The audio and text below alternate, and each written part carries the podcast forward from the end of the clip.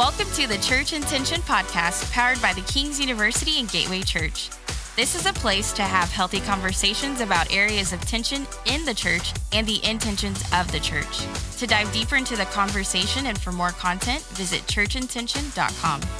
Now let's join the King's University president, Dr. John Chasteen, for this episode of Church Intention. Hey, well, thanks so much for taking some uh, time out of your day to uh, join the Church Intention podcast, where we have healthy conversations about the local church and the things that are of tension, those tension points or areas that we all just need to become better at. Uh, if you like this podcast, um, will you do us a favor and subscribe to it? Push that button up there on the screen. Uh, like it, give us some stars, five stars preferably, if you don't mind, and uh, give us some comments. Put it on your social media page. Help us get the word out uh, to those out there doing ministry. Today, I have a, a really amazing uh, guest that has become a really good friend of mine. And I just love his heart and what he does and what God has placed on his heart and the profession, so to speak, of what he has stepped into in ministry. And what's cool about it is he's not your typical minister, so to speak. He has an entrepreneurial background in the finance finance sector and just had an amazing career and did very very well and has a master's degree in nonprofit management and then God began to just do this real shift on his heart. And I want him to talk us through that uh, about a ministry that he became involved with and, and how to reach um, a passion and, and, a, and a burden for the, for the nation of Israel. And I can't wait to, to have you hear more about this because I think this is an area that a lot of pastors we know that there's something about Israel and the Jews that we should be really tied to and educated and passionate about, but we just don't know exactly what that means in a lot of ways. And that's what this is all about. And so I'm really excited to have uh, uh, Nick with us. Nick Lesmeister is an amazing man. He's been married. Uh, he's married to a, his wife's name is Tabitha. He has three kids. He lives here in the Dallas metro area. Nick, thanks for being on the show, man. We're, we're excited to have you. Yeah, it's an honor to be here, really. Yeah. Excited about it, too. So I'm really excited to to have uh, our audience listen to uh, to what burden God has put on your heart. But I really want you to start by just setting this up, man. You have a uh, a really interesting story about how this worked and how this came about, to where you literally moved to Jerusalem with your family. That's kind of a big thing to do, yeah. man. And so, walk us through that, man. Uh, thanks for being on the show. Kind of set us up and tell us how this all came about. Well, it's it's a long story. I'll try to keep it brief. I I grew up in a Catholic family in rural Minnesota and uh, was actually kind of tapped by my local priest to go into the seminary to be a priest. He thought I had a ministry calling on my life. Interestingly, I had a calling to be married, so there was no question to me that that was ever going to happen.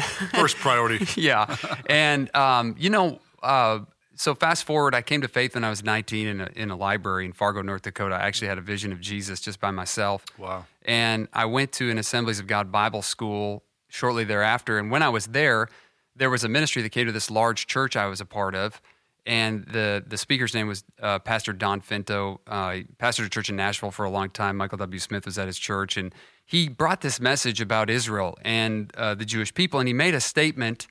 This was in 2003, I think. He said, "Did you know that your Savior is a Jew?" And I was real zealous for the Lord at the time, and it was like when he said that, I put my pen down and raised my fist up and said, "No, he's not." Wow. And as soon as that happened, I mean, in a moment's notice, it was like the Holy Spirit spoke to my heart and said, You have anti Semitism in your heart. Wow. And I said, Whoa, Lord, you know, I, I, I don't hate anyone.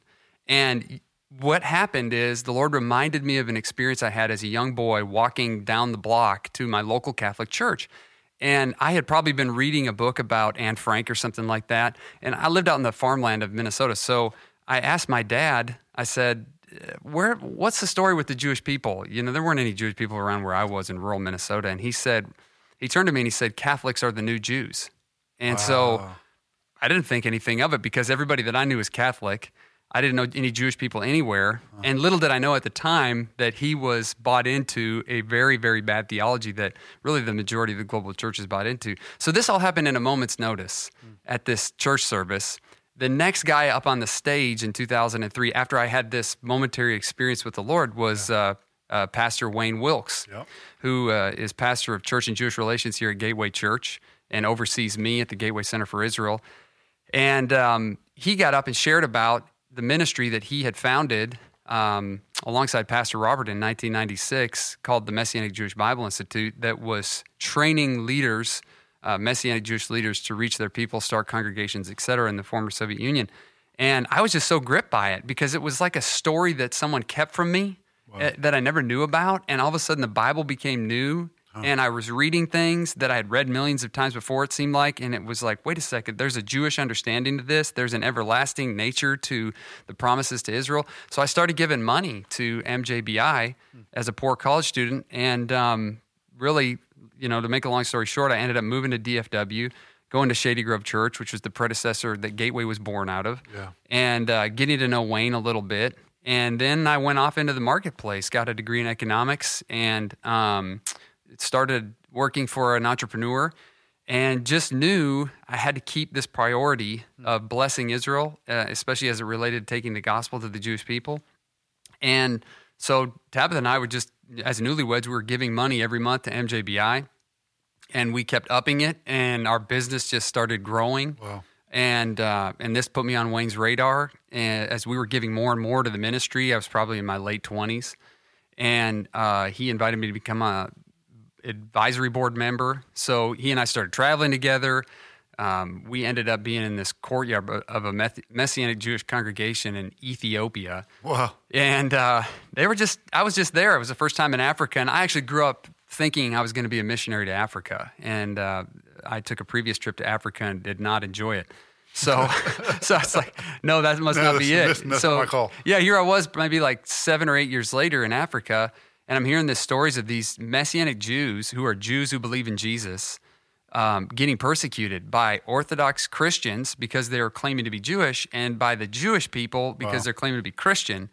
And the Lord just moved on my heart and, and, and spoke to me and, and called me into um, ministry to the Jewish people and a lifelong calling, a lifelong calling of, uh, of standing with the Jewish people that I didn't know, I had no idea how that was going to unfold at the time. And um, the first thing we did is we had been saving money for years um, to buy a piece of land and to move out on, uh, my wife and I. And the Lord said, I'm not going to give you land until these people have land because they were wow. renting a congregation. So uh, we ended up buying the first Messianic Jewish congregational building that we know of, at least, that, in Africa. Wow. and, um, and that started a journey that then Wayne was approached by Pastor Robert to take over Gateway's Jewish ministry, and uh, he asked me then to take over the Messianic Jewish Bible Institute. Um, and uh, as I had sold out of my businesses, felt to just move to Israel as a Gentile to get some better equipping and, and better experience around Jewish people. And um, that was all in 2014 and uh, so yeah, we ended up moving to Israel in the middle of a war, which was really fun to tell my tell my family about. You know, hey, we're moving to the Middle East. We're going train for the bomb raids. Yeah, it, I mean, really, it was like right after we decided to go, all these rockets started flying over, and um, but God confirmed it, and we ended wow. up there in the fall of 2014, and. Um, so it's just been a journey, and just one thing led to another. And I took over MJBI for a season, and now we've merged MJBI into Gateway with Gateway's global Jewish ministry that Wayne Wilkes was leading to create the Gateway Center for Israel. Yeah. So uh, it's kind of like a full circle thing where yeah. Wayne and Pastor Robert started together in the 90s, and Shady Grove Church sent Wayne out um, in this Jewish ministry field. And now MJBI came back into Gateway, and yeah. it's like we're seeing a new season for something new. But yeah, as a Gentile, I never would have expected you well, know to live in this world. Yeah, that's what I was going to point out. It's interesting. You're a Gentile. yeah, and you were called to go and lead Messianic at MJBI, the Messianic Jewish Bible Institute, and now you're over the Gateway Center for Israel as a as a Gentile. It's amazing to think that God is using you in that way. When you were completely in another realm in business, mm-hmm. right? All going back to this one pastor standing up or this one preacher standing up and saying, "You know, Jesus was a Jew, right? Mm-hmm. Oh, you mean Jesus isn't a blonde-haired, blue-eyed." Yeah guy that I see on the you know on the paintings on the walls. Yeah. But so what I want to do is I really want to break down and, and take some terms mm-hmm. that sometimes that we as pastors hear thrown around, um, and really try to bring some life to those because I think sometimes, many times, pastors or any anybody for that matter, um, there's things that we know we're supposed to know but we don't really know, right? and we're afraid to ask questions because mm-hmm. you know So I really want us to kind of hit some of those terms today and help bring clarity for a lot of pastors of why why should I why should I care? What, what do I need to know about Israel and the Jewish people as it pertains to the church that I lead or the church that I'm a part of today? And you talked about this, um, you, the comment that your dad made. Right. You know, your dad makes this comment that the the what do you say the, the Catholics are the new The Jew, new Jews, yeah. the new Jew. So unpack that for a second. Like, what what does he mean by that? And Yeah. and maybe there's other churches out there, and maybe give us a historical perspective. Uh, we'll just sit in the class of Nick today. Help help us understand what that means. Like, where did that start from? Where, where's the history of the church and how that all came about? Yeah, that's a it's a great question. I mean, it's a fundamental starting point. The the term that my dad didn't realize, uh, the theological term that he was operating under, um, the more working definition of it is called replacement theology. The academic definition of it is called supersessionism, and it comes from the word supersede, and that comes from the idea of literally taking someone else's place, like they were sitting in a chair and you just took their place. Wow. And so that's really the the best way to understanding it. Uh, to understand it is that it's the view that the church has literally taken the place of Israel. So, um, in its most raw form, it would be like going back and reading uh, the Hebrew scriptures, the Old Testament, and every time you see Israel or Jerusalem, you just scratch it out and write church Yep. because ultimately this is what God's plan was. So there's there's different there's different levels of this supersessionism, but the one that that my story exemplifies is really probably the biggest one, which is that God was working through Israel and his purpose and desire was to save all the nations and to save humanity. And basically, Jesus comes on the scene because Israel messed up. I mean, this is kind of the, the idea that we all work under. And then Israel rejects him. And so, because they rejected him, God punished Israel and said, I'm done with you. I'm Yeah. doing something new. The Gentiles come in. So, the church Yeah. becomes uh, the new spiritual Israel, you know? Yeah. So, it's a people group from all over the world, from every background, but it's now spiritualized. And this is this is what most uh, seminaries and most pastors grow up in. It's the paint on the wall. Yeah. And we don't realize that that's the case um, because it, it, all these terms and, and ways of thinking are familiar to us until we start to scratch. And and when someone says something as provocative as "your savior is a Jew," it causes you to stop and really quickly reevaluate everything. And we believe that uh, at- you know we at Gateway and obviously at TKU that that's a incorrect view of Scripture. Yeah. And it all goes back ultimately. You know why is that important? Well, ultimately we like to say that it's because the character of God's at stake. Yeah. And if God can kind of change his mind at some point along redemptive history and make all these promises and then get to a certain point and say, hmm, that didn't really work out. I'm going to do something else. Um, there's a Messianic Jewish scholar that says that replacement theology uh, turns Israel into God's ex wife. Wow. And when you really think That's about it so like that, that's that's what it is. It's basically like God said, you know, I'm tired of I this. I made a mistake. Yeah, I'm tired of this one. I made a mistake. I'm gonna have a do over. And uh, I had a few years of experience. And man, she just doesn't cook well and doesn't treat me right. So I'm going out and find somebody that will. that's so you know, good. and and well, what does that ultimately say about God? Yeah. And uh, and and what does it say about the the authority of Scripture? Do you think most pastors and really lay people for that matter, um, if you were to really ask them the question, do you think it's more indirect by ignorance than anything? It's not that people are literally saying, "I really believe Yeah. that it's replacement theology," or do you think that it's just the way we talk, and so we train people without knowing we're training people, and we we we talk in a manner in which unknowingly this theology kind of creeps in, or do you think most people it's blatant decision that I'm choosing this route, or is it a just happens kind of inadvertently? Yeah, we, we like to say it's innocent. I think most pastors today, especially in the modern evangelical church, it's an innocent replacement theology or an ignorant, you know, an innocent, ignorant, naive replacement theology. And I think we have the freedom to be able to say that today because, unfortunately, uh, everything that happened in the 1940s in Nazi Germany. And I would say up until then, it wasn't innocent. And it was the, the, the leading theology of the time because of some key errors that were made in the early first centuries of the church that were just built upon one layer after another. And it came to a tipping point with Adolf Hitler, who ultimately did. He persecuted Jewish people on the basis of the fact that they killed Jesus. And, um, and and so then he just developed. He had this ugly anti-Semitism, and and the Holocaust really did make scholars and theologians take a second look Yeah. and say, "This is one of the most country, uh, Christian countries in the world. How on earth did this happen?" And when they started digging, you start to see why. Because there was this stream of thought that said the Jewish people are responsible for the death of Jesus. They didn't accept him. Therefore, God's cut them off and cursed them. The church now is triumphal over Israel. And, um, it, and it was ugly. Yeah. And so I don't think most pastors believe that today. I think Yeah. we've seen the error of that. But what we don't realize is that the, the leftover um, fumes of that theology still kind of get into our system today.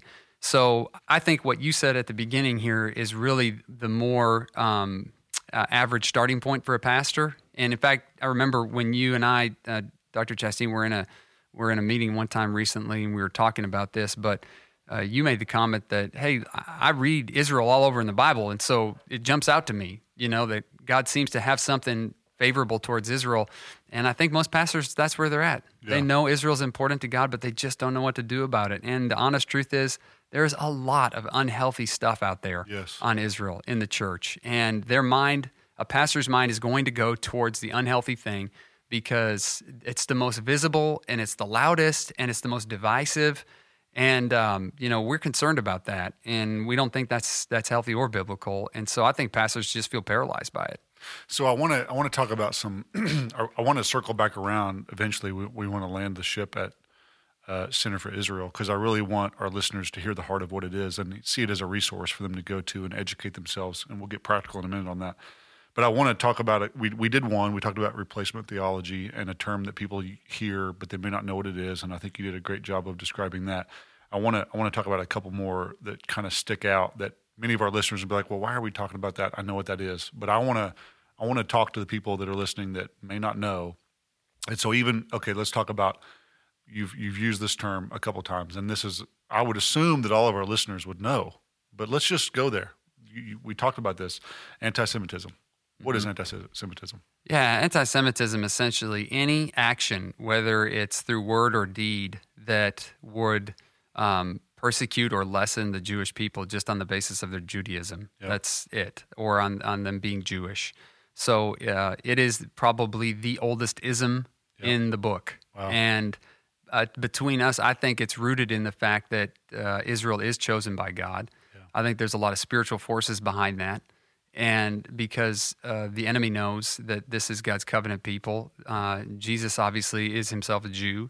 And um, so it's anti Messiah. Yep. You know, anti Semitism is anti Messiah because Jesus is Jewish. And so uh, it's, it's rearing its head. And um, it's something that our grandparents were really familiar with because of the Holocaust, but it's coming back around.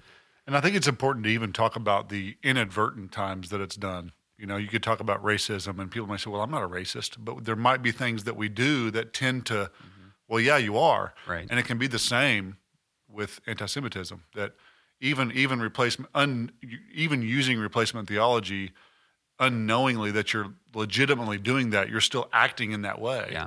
And so you can still be you can still be activating something that you don't even realize you're activating. And it's this idea of purifying our hearts and, and exposing those things in our hearts to let God. And this is what happened to you. Yeah. You were you were saying, Oh my gosh, Right. I, I think I might have some of this in my heart. And you didn't even know it was there. You know? And Yeah. it can be a process of walking through that. So so okay, here's another one. What is a messianic Jew? Yeah, that that's a great question. You know, because I think that that term was really common um, in the uh, 1960s and 70s, but I I think it's it started to be starting to become a little bit harder to understand, and it has some tinges to it.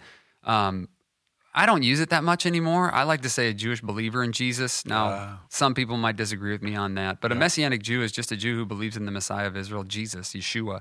So uh, that would be the key differenti- differentiator between uh, just a Jewish person and, and a Jew who believes in Jesus. They're Messianic. They put their hope in Israel's Messiah. and there's they have these all, all over messianic jewish congregations Yeah. um, would you if somebody's curious if somebody's just wanting to would you advise them to go to one experience it what are they going to experience when they go to a, a messianic jewish synagogue Well, we affirm the Messianic Jewish community in that we affirm Jews who want to live their life as Jews, even though they follow Yeshua Jesus. Uh, we believe that the Bible actually lays out pretty clearly that there is a distinction between Jew and Gentile, just there's like there's a distinction between male and female, Yeah. and that that wasn't done away with in Jesus, uh, contrary to some misunderstandings that people believe about what Paul said about that.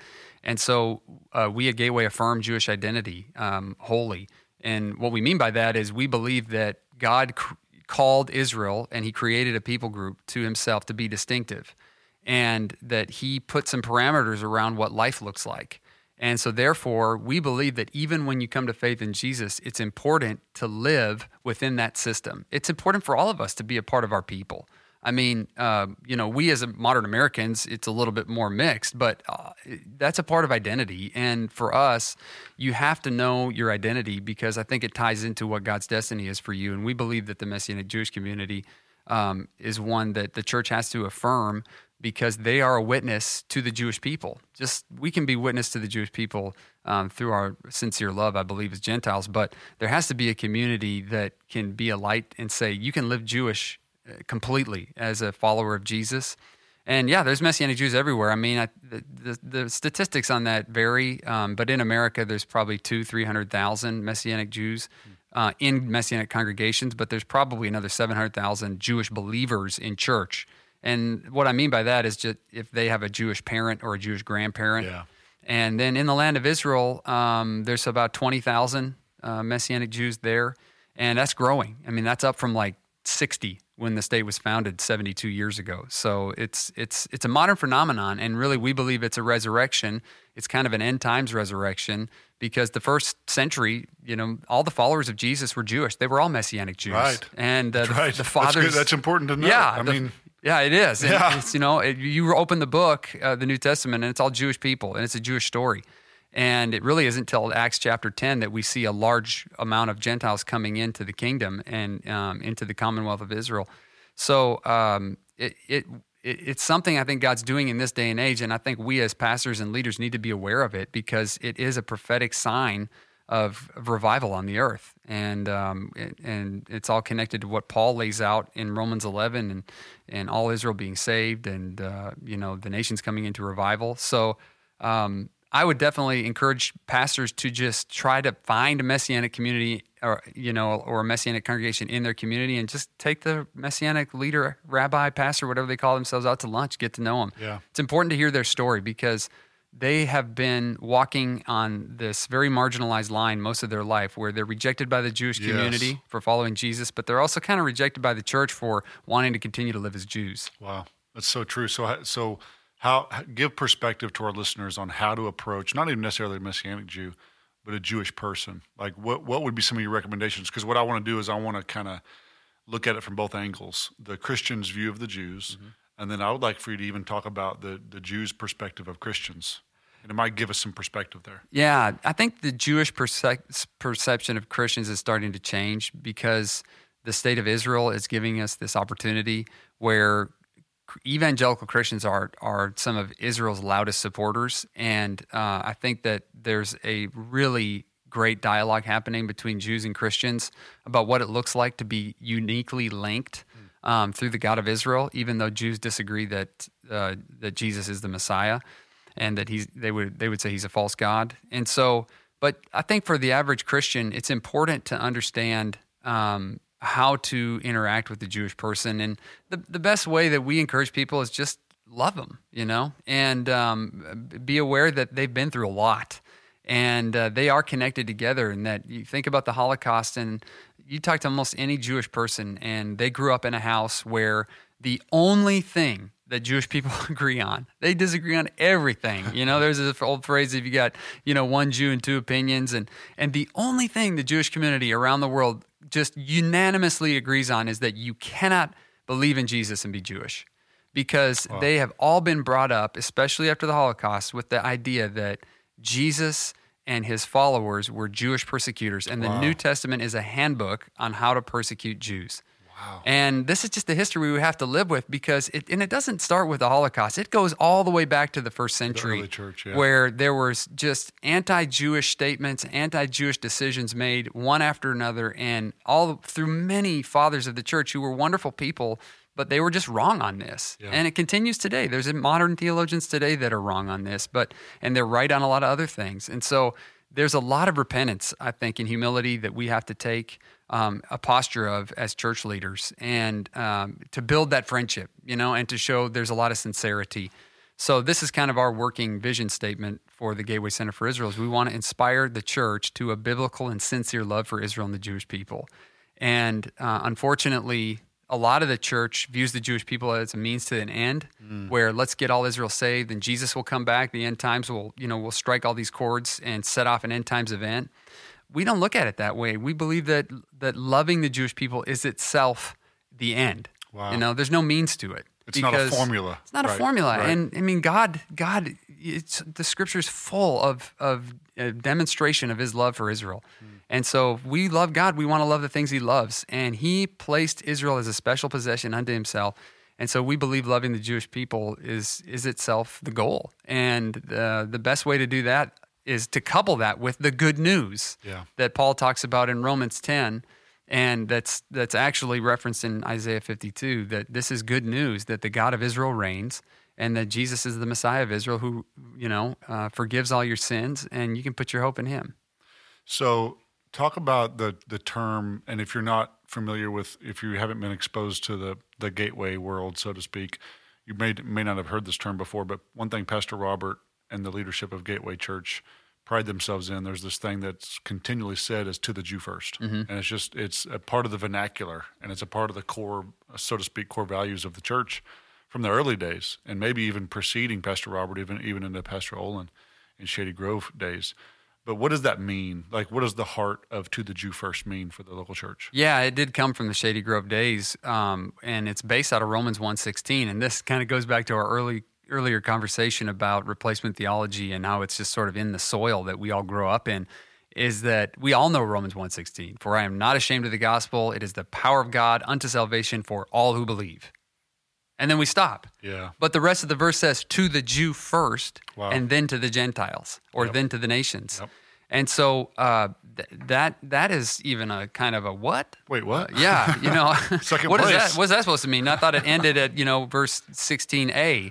And uh, what we believe in that is that there's a priority. There's a priority in the heart of God. And then as you begin to unpack that and look at it in the New Testament, you see Paul went first to the synagogue. Yes, he was called to the Gentiles. Wow. But if you look That's at his really first good. missionary journeys, he went to the synagogue. Always went to the Always synagogue went to the synagogue. He'd get kicked out, he'd go back to the synagogue. He got kicked out again, he went to the synagogue leader's house.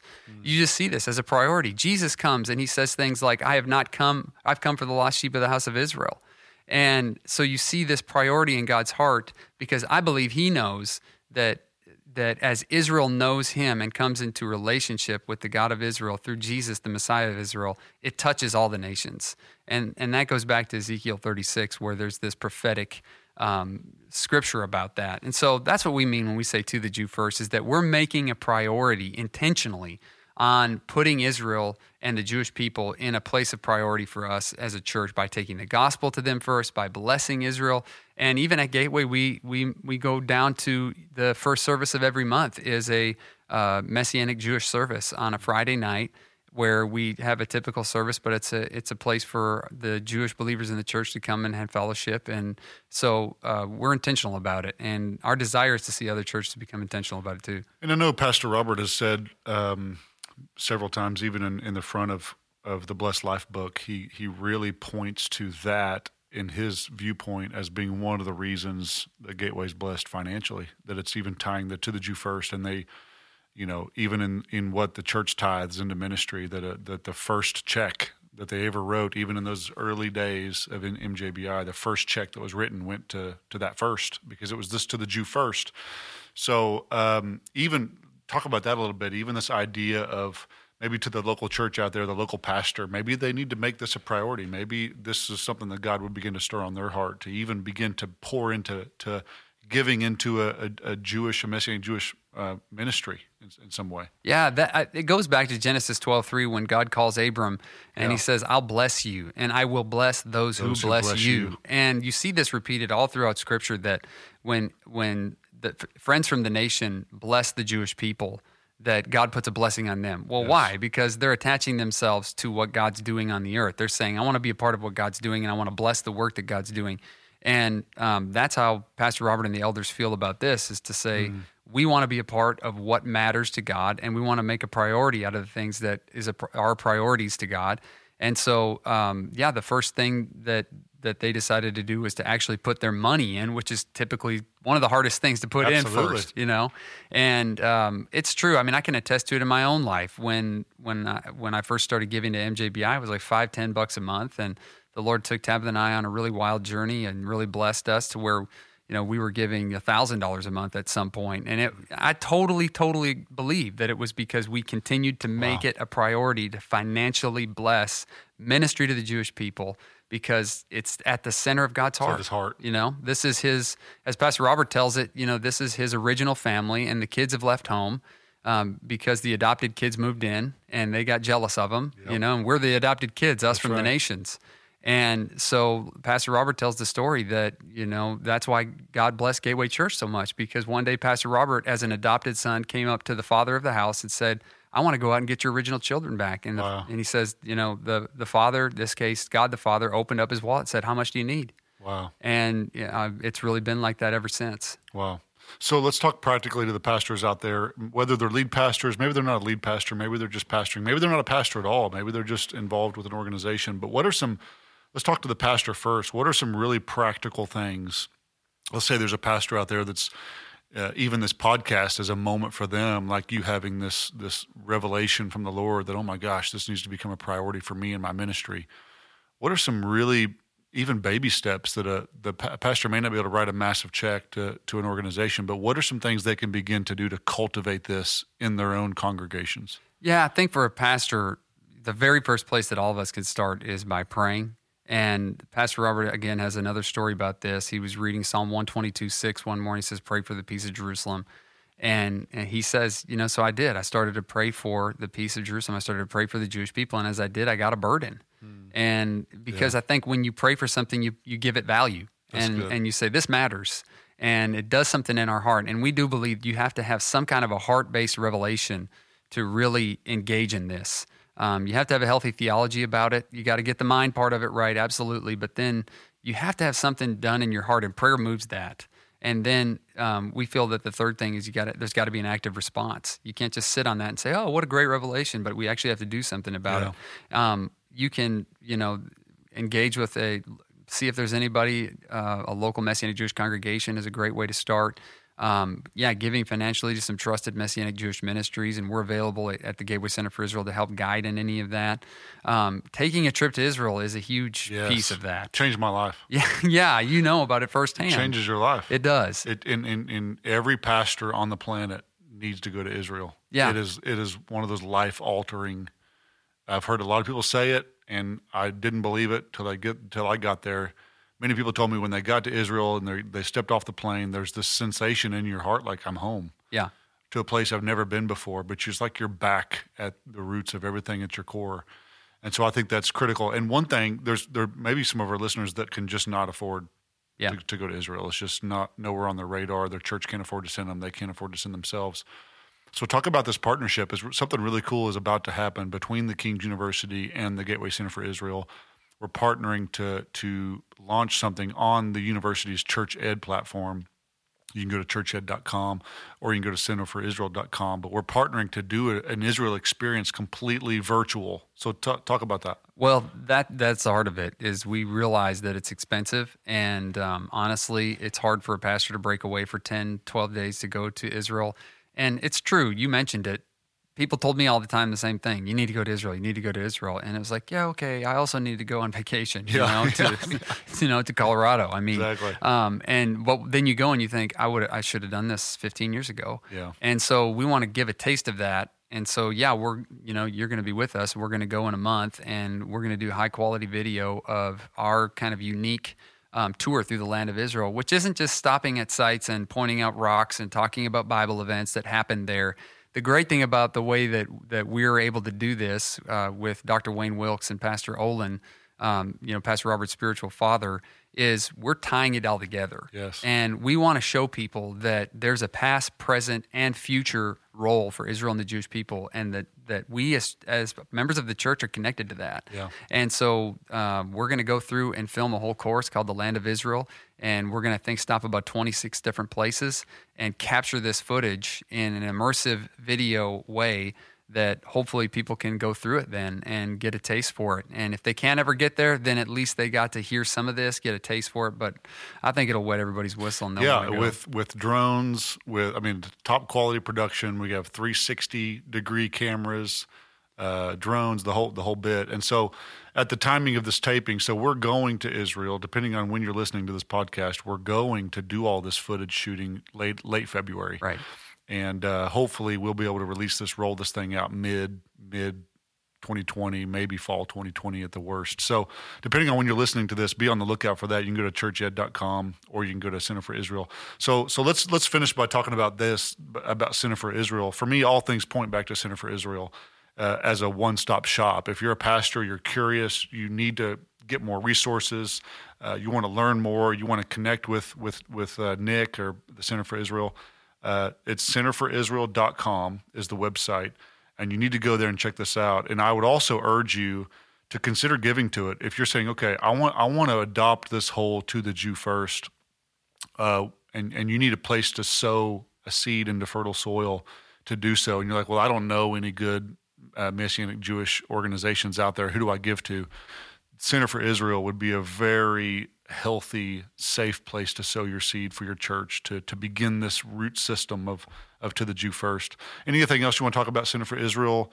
Um, directing them there. Any other resources, websites, social media, whatever. Yeah, that's it. No, start at centerforisrael.com. Uh, we want to come alongside you if you're a church leader or a pastor and just help you to understand this. It's taken us years to really unpack all of this, and we've got the tools thanks to TKU um, to be able to do that from an academic point of view. But then also we've got 20 years now as a church yeah. of of just knowing how does this actually work in a church culture, and we're not. Uh, the unique thing about what we're trying to do is we don't want to we don't want to make your church Jewish. Um, right. that's, right. That's a key point. You know, yeah. if you're listening to this, we don't want you to become Jewish. I am still a bacon eating Gentile. Be a Gentile. I'm a Gentile, man. And uh, we believe in equality with distinction, just like yeah. male and female, and that God created this with a distinction. And so uh, we don't want it to be weird either. There's yeah. just a lot of weird stuff out there. Yeah. I mean, I'd say I'm probably get in trouble for saying this, but I think most of it's weird, yeah. and it's not weird. You know, anything that God's doing is never weird.